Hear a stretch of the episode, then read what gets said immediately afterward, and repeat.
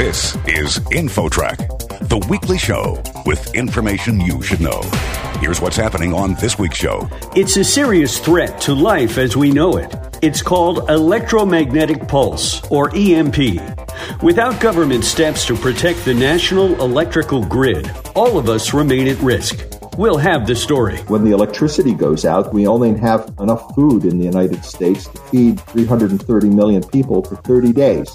Water is even more important than food and that immediately goes away. Then, when the pandemic finally ends, some schools plan to continue virtual learning, though some parents question its effectiveness. This would be one option among many. Imagine a district where there's 20 schools. Perhaps there would be one K 12 virtual school added to the mix. Stay with us.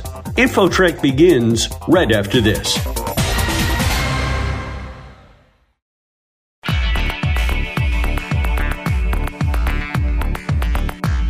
InfoTrack, the weekly show with information you should know. Here's your host, Chris Whitting. Our national electrical grid powers daily life in America, but a serious threat called electromagnetic pulse, or EMP, could pose a deadly risk to all of us. With this story, here's InfoTrack's Roy Mackey. Roy? Thank you, Chris.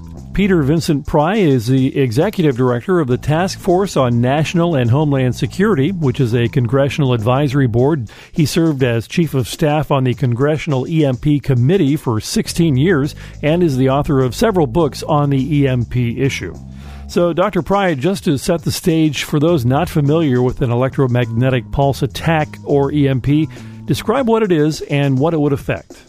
An EMP is basically a super energetic radio wave. It's got so much energy in it that it can destroy electronics. And it can be caused by natural phenomena like the sun, a geomagnetic superstorm from the sun, you know, which could basically cause an EMP that could wipe out electronic systems across the entire Earth, the entire world. A nuclear weapon can make an EMP, a single nuclear weapon detonated at high altitude, so high up that you wouldn't even hear the explosion or see it happen but it can generate an EMP that would wipe out electronics across North America. And then there are non-nuclear EMP weapons that have much more limited ranges, you know, that use a radio frequency, very short wavelengths to achieve a similar effect. But still, a team of terrorists equipped with radio frequency weapons would be able to black out North America and achieve similar effects that could be done with a nuclear weapon. You mentioned terrorism. What do you believe is the most likely source of an EMP attack on the United States? The most likely is a solar EMP because it's inevitable and it's sure to happen someday and it can't be deterred. Fortunately, they're rare. They happen once every 100 years, 150 years. We nearly got hit with one in the year 2012 on July 23rd when a uh, called a Carrington class coronal mass ejection just missed the Earth by three days. Had it impacted Earth, electric grids, and other critical infrastructures that are vital to the survival of billions of lives would have been collapsed very quickly. NASA estimates that the likelihood is 12% per decade. It's sure to happen, and 12% per decade virtually guarantees that within our lifetimes, or at the latest that of our grandchildren, we'll get hit with a natural EMP from the sun. I've read some estimates that an EMP incident on U.S. soil could leave 90% of the U.S. population dead within a year. Is that hyperbole or is that conceivable? That's not hyperbole. In fact, that's an estimate from the Congressional EMP Commission, on which I served as chief of staff. The reason for that is because we only have enough food in the United States to feed 330 million people for 30 days. And the food supply would begin going bad as soon as the EMP hits because most of that food is stored in big regional warehouses and it needs to be refrigerated and have temperature controlled systems, all of which require electricity. So when the electricity goes out, the food supply starts diminishing immediately and you've only got enough to feed people for 30 days. Water is even more important than food and that immediately goes away. And it requires enormous amounts of electricity to pump water, to purify water, and people cannot live without food and water. And of course, we know from the example of hurricanes, even when we have relatively uh, regionally isolated blackouts that last for uh, relatively short periods of time, societal cohesion starts breaking down very quickly. In fact, there's a rule of thumb that seems to be pretty accurate that after people miss their third meal, society starts turning anarchic. You kind of can look at things that happened in the aftermath of Hurricane Katrina in New Orleans, for example, where uh, the worst elements of society started coming out and having firefights with the police right out in the open, and engaging in looting and robbery and all kinds of chaos, basically within 24 hours of the blackout happening. I last did an interview on this topic on InfoTrack in 2009 with the executive director of the EMP Commission, on which you served. What progress has been made in the last 10 years or so to prepare U.S. infrastructure for an EMP attack? Well, I'm sad to say, in Washington, planning, conferences, reports all represent progress.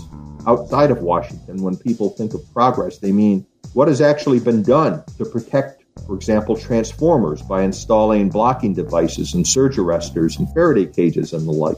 That's what most people think of when they ask for progress.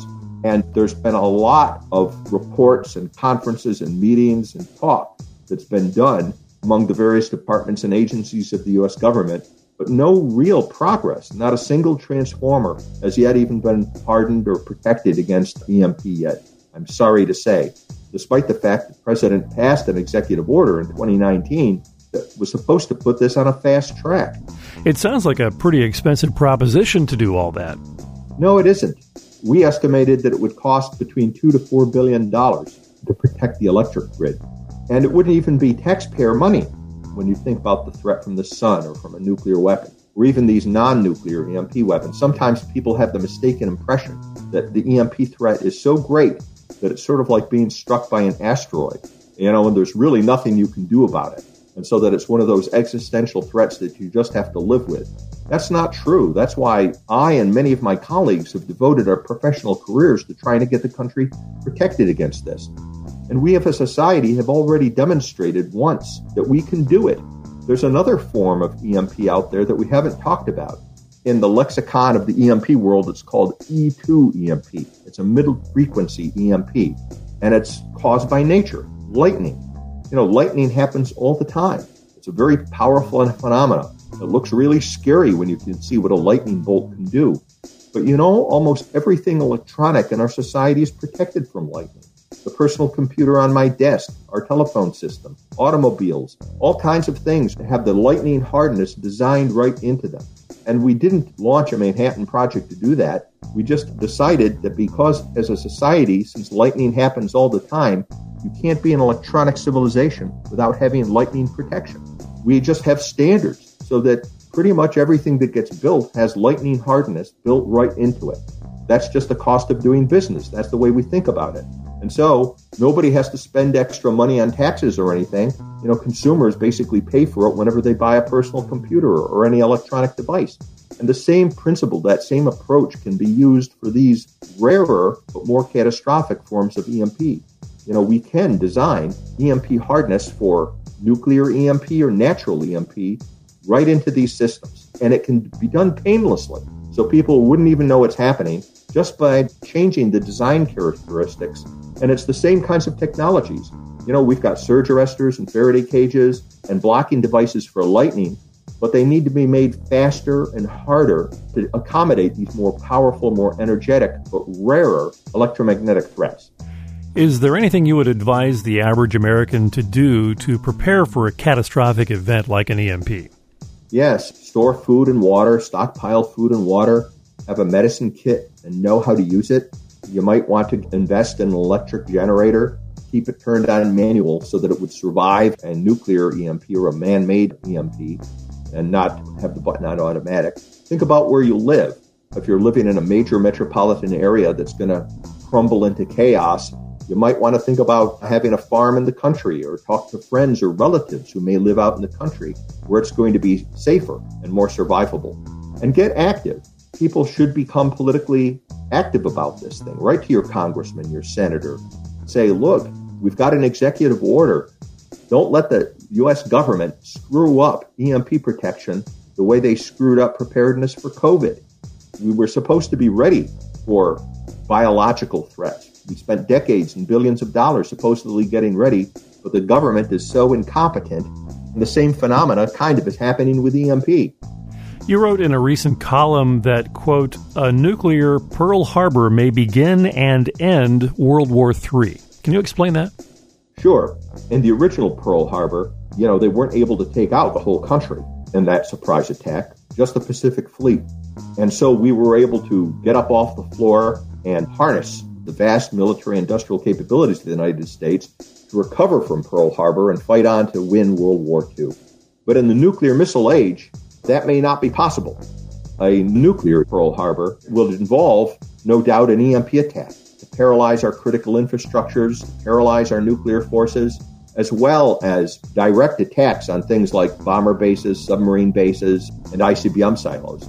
Even if you're just talking about the EMP and we're not prepared to survive that, there probably would be no coming back from that, which is another reason why we need to harden both our military forces and our vulnerable civilian critical infrastructures so that we do not make ourselves a tempting target to countries like Russia, China, and North Korea.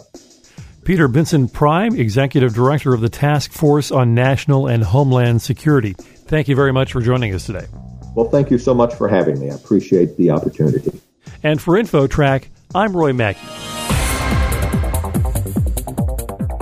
Next, after COVID, should virtual learning continue? That story coming up. Don't go away. InfoTrack will be back right after this.